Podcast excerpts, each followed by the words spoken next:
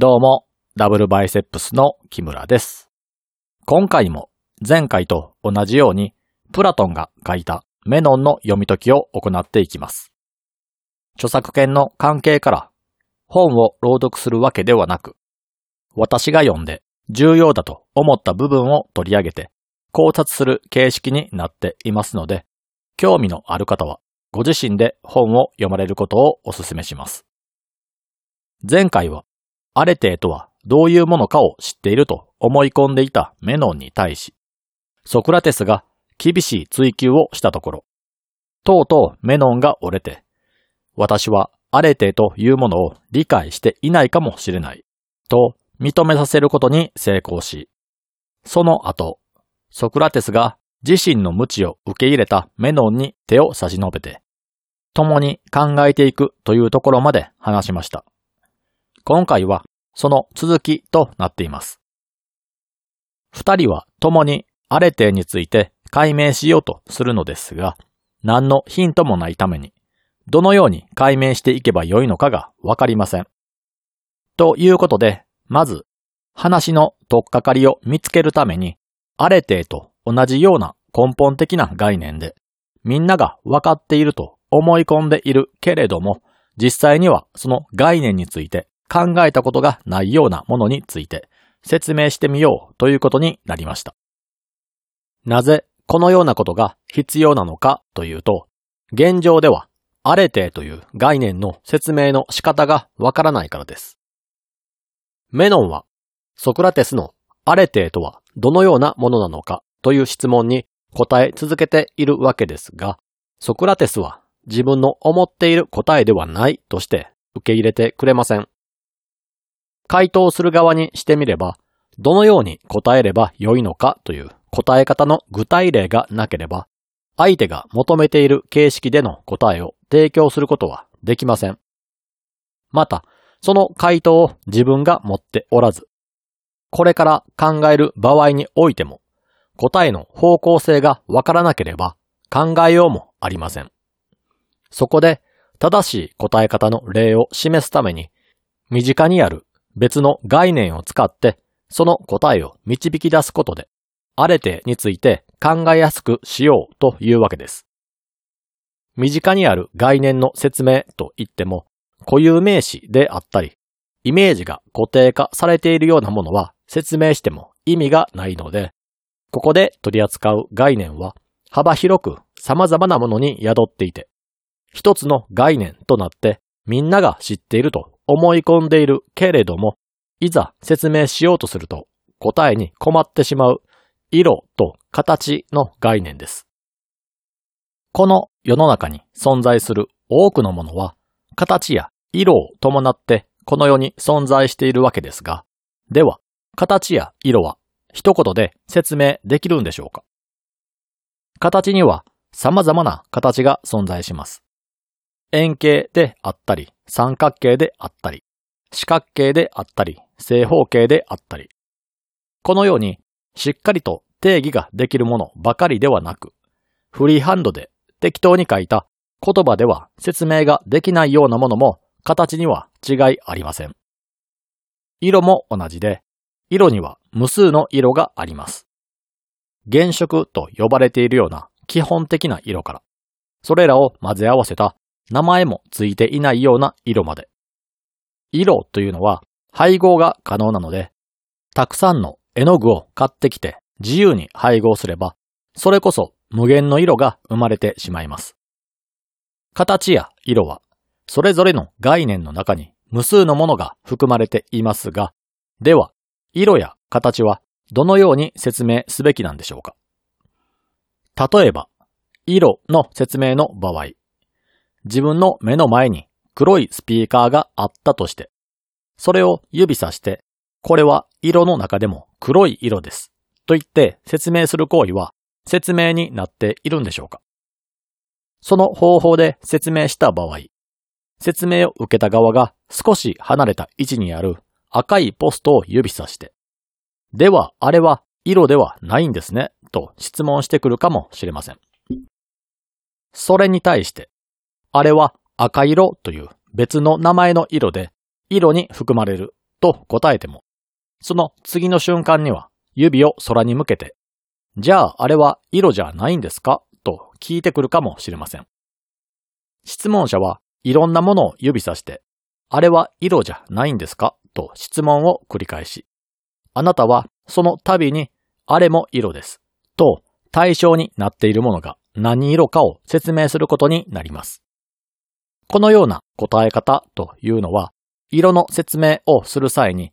色とは赤色や青色や黄色や白色や、それらを混ぜ合わせた色全般のことであると言っているのに等しいわけですが、この説明を聞いた質問者は、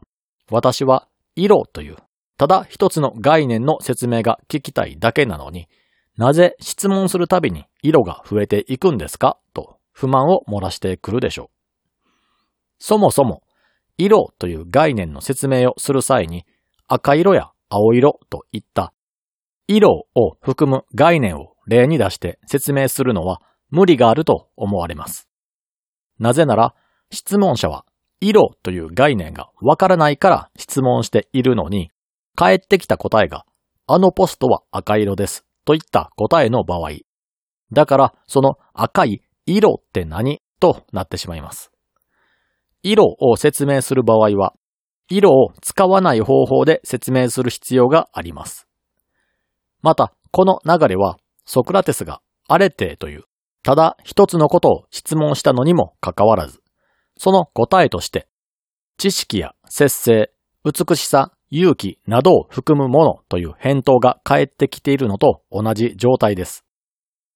アレテーという概念そのものがわからない人間がアレテーの構成要素を答えられても、大元の概念は理解できません。色の説明に赤色という例を使ってはダメなのと同じように、アレテーという概念の質問に対しては、アレテーを構成している要素で答えてはいけないということです。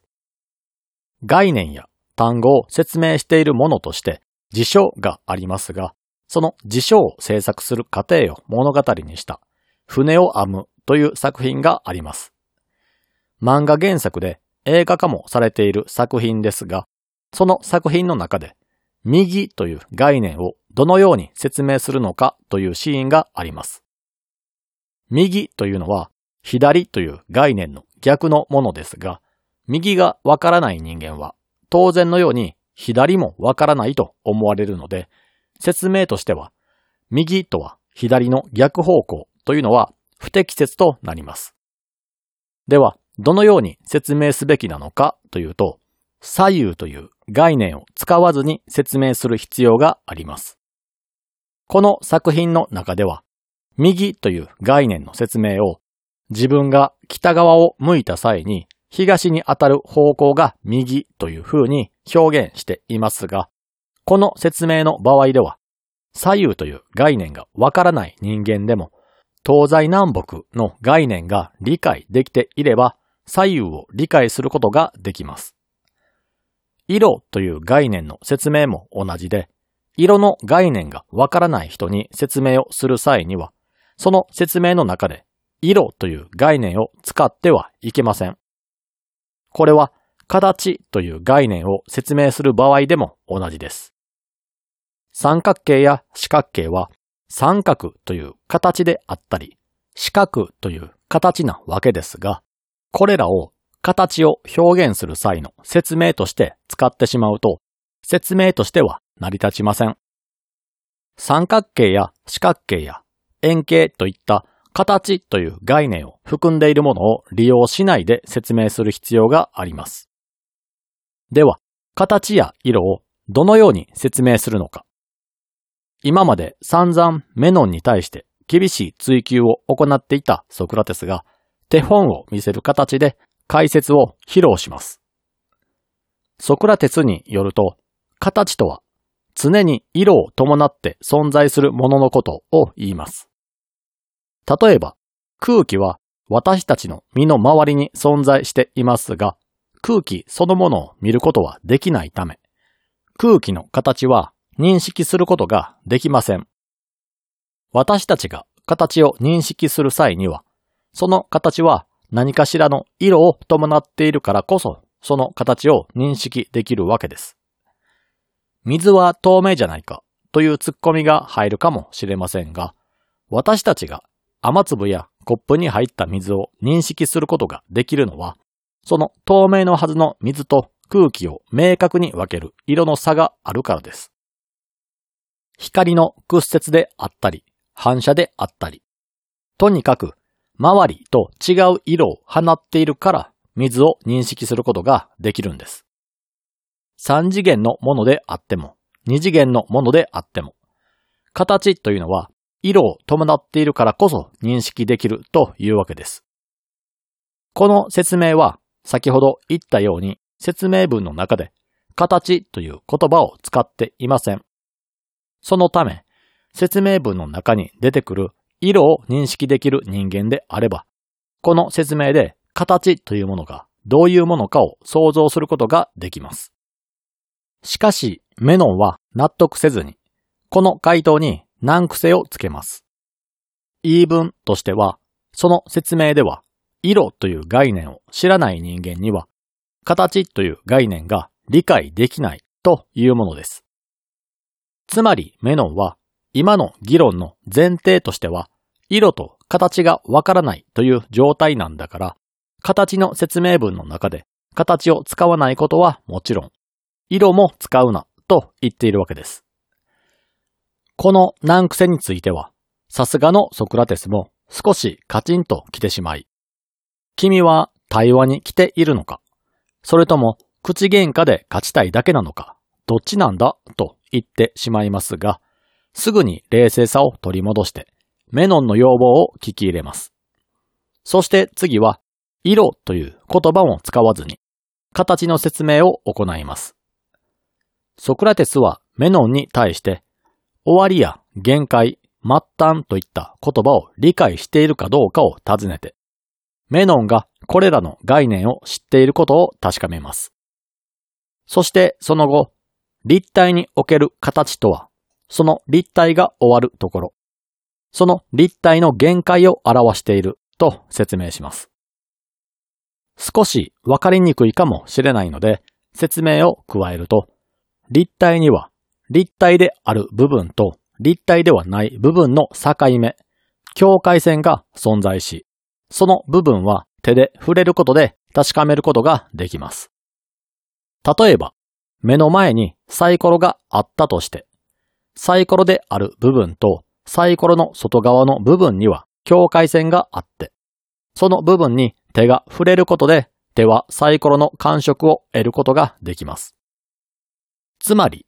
立体における形とは手で触れて確かめることができるものということになります。今回の質問が形の全体像についての説明なのに、立体物だけに絞って説明しているのは、色という概念を使ってはいけないという縛りがあるためです。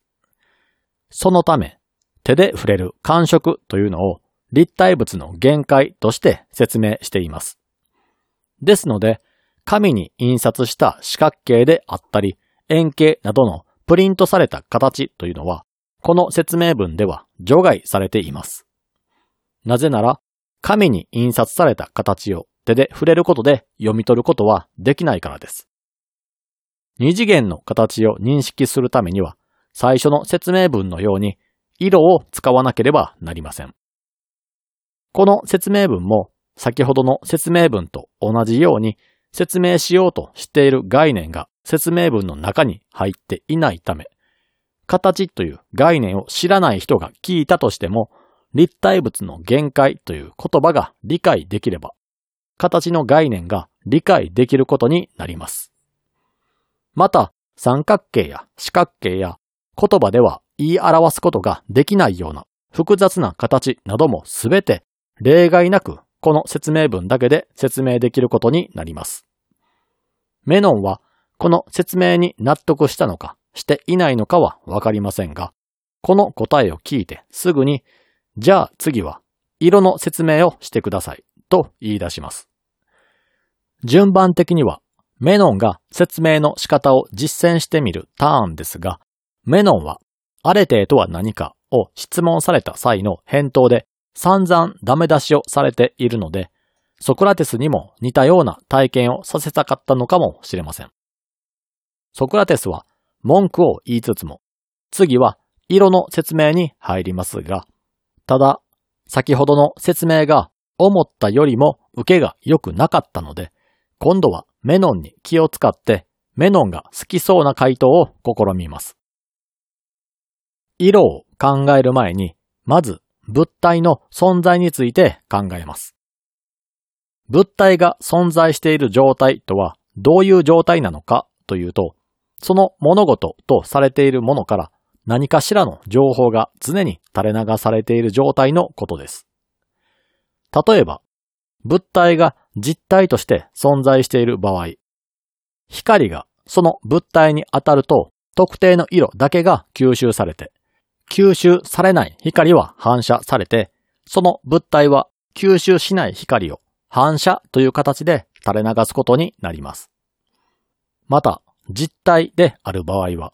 観測者が体で触れるなどして、感触として物体の情報を得ることができます。その物体が何かしらの情報を発散させていることで、匂いを放っている場合は、匂いという情報を垂れ流していることになります。その物体自身が動くことによって空気を振動させれば、何かしらの音を垂れ流す場合もあるでしょう。このように物体が存在するということは、その物体が何かしらの情報を垂れ流しているから存在していることが認識できるわけで、様々なセンサーを使ったとしても、情報が得られないものは存在しているとは断言できません。例えば、オカルトバーザス科学などの番組で、科学サイドが幽霊の存在などを否定するのは、幽霊が客観的な立場から観測できないからですよね。人間には感知できないような電磁波や音波を感知できるセンサーを使ったとしても、対象となる幽霊を観測できない場合は、それが存在しているとは確定できないから論争になるわけです。逆に言えば、存在していると確定しているものは、何かしらの方法で存在を確認できるだけの情報が、その物体から垂れ流されているもののことです。ですが、情報が垂れ流されているだけでは感知することはできません。人にその情報を受け取るための器官がなければ、人は物体からの情報を得ることができずに、認識することはできません。しかし、人には自分の外側の世界からの情報を受け取れるように、様々な器官が備わっています。例えば、耳は音を感知しますし、鼻は匂いを感知します。口は味を感じることができますし、肌は触れた感覚を感じることができます。そして、目が感じることができる情報が色です。人は目から入った光を色として処理して、光の波長の違いを色の違いだと認識する。つまり、色とは、目から入った情報を認識するものとして説明することができます。メノンは、ソクラテスが行った小難しい説明を聞いてテンションが上がり、目を輝かせながら、こういう説明が聞きたかったといった感じで感心します。人間は誰しもその分野に入りたての頃は、専門用語を多用する、一般人には分かりづらい表現のことをかっこよいと思いがちですし、他人が理解できない言葉や文章を理解できると優越感を感じたりもします。もっと簡単な説明ができるにもかかわらず、あえて難しい言葉遣いをすることで自分がすごい人間であることを演出する人もいます。ここで取り扱っているメインテーマの哲学も同じで、日本の哲学書は本当に日本語で書かれているのかと思ってしまうほどに難しい言い回しで書かれています。まるで哲学書を読む目的が本を読んで内容を理解することではなく、小難しい本を読んでいる自分はかっこよいと思わせるためだけに書かれているんじゃないかと思うほどによくわからない書き方がされています。哲学書というのがあまり読まれず、哲学という分野がマイナーになっているのは、哲学書全般が難しく書かれすぎているというのも、それなりに大きな原因なんじゃないかとすら思ってしまいますが、その一方で、このような難しい書き方を好む人たちも一定数存在します。現代に発行されている哲学書も、資本主義経済の下で執筆されているので、需要がなければ、あえて難しく書くなんてことはしないでしょう。おそらくですが、哲学書はそのような層に向けて書かれているので、無駄に難しくなっているようにも思えてしまいます。誤解のないように付け加えておくと、自分の言いたいことを正確に伝えるために言葉を厳選した結果、回りくどい言い回しになったり、専門用語を使った結果として難しくなってしまうというケースもあります。これは仕方のないことで、そのような本を読むためには、その本を理解するための前提の知識を手に入れるために、前提として読んでおかなければいけないと言われている本を、順を追って読むことが必要になってくるというのは仕方のないことなんですが、そういった理由だけで難しく書かれているとは思えないんですね。というのも、今回取り扱っているメノンにしてもそうですが、プラトンが初期に書いた対話編というのは、哲学の専門家に向けて書かれているというよりも、哲学に馴染みがない人たちに向けて書かれているように思えるからです。メノンやゴルギアスやプロタゴラスなどの対話編にはストーリーがあり、その中で登場人物たちが対話をするという形式で書かれています。登場人物の中には、市民が常日頃から思っていることを言語化して、討論に臨んでくるキャラクターも存在します。ゴルギアスに登場したポロスやカリクレスの主張は、世間一般の人たちの感覚に近いものですが、その感覚から出てきた理論を彼らの口を通してソクラテスにぶつけることで、本当の正義や勇気や幸福について考えるように誘導しています。このような構図になっているため、プラトンがこの作品を書いた時に想定していた読者というのは、哲学者などの専門家ではなく、普段は哲学に興味を持たずに生活しているような一般人だったと思われます。一般人に向けて書かれている本なので、小難しい単語も使わずに、できるだけ簡単な言葉で説明しようとしていることが内容を通して伝わってくるんですが、それが日本語訳されると人によっては読む気が失せてしまうほどに難しくなってしまいます。なぜこのようになるのかというと、先ほども言ったように、このように難しい書き方を好む人たちが一定数いて、その人に向けて書かれているからなんでしょう。若くしてゴルギアスの弟子になって勉強してきたメノンもこれと同じで、同じような説明である場合は、より難しい説明の方が格好が良いと思っているし、その会話に参加している自分自身も格好いいと思い込んでいるんでしょう。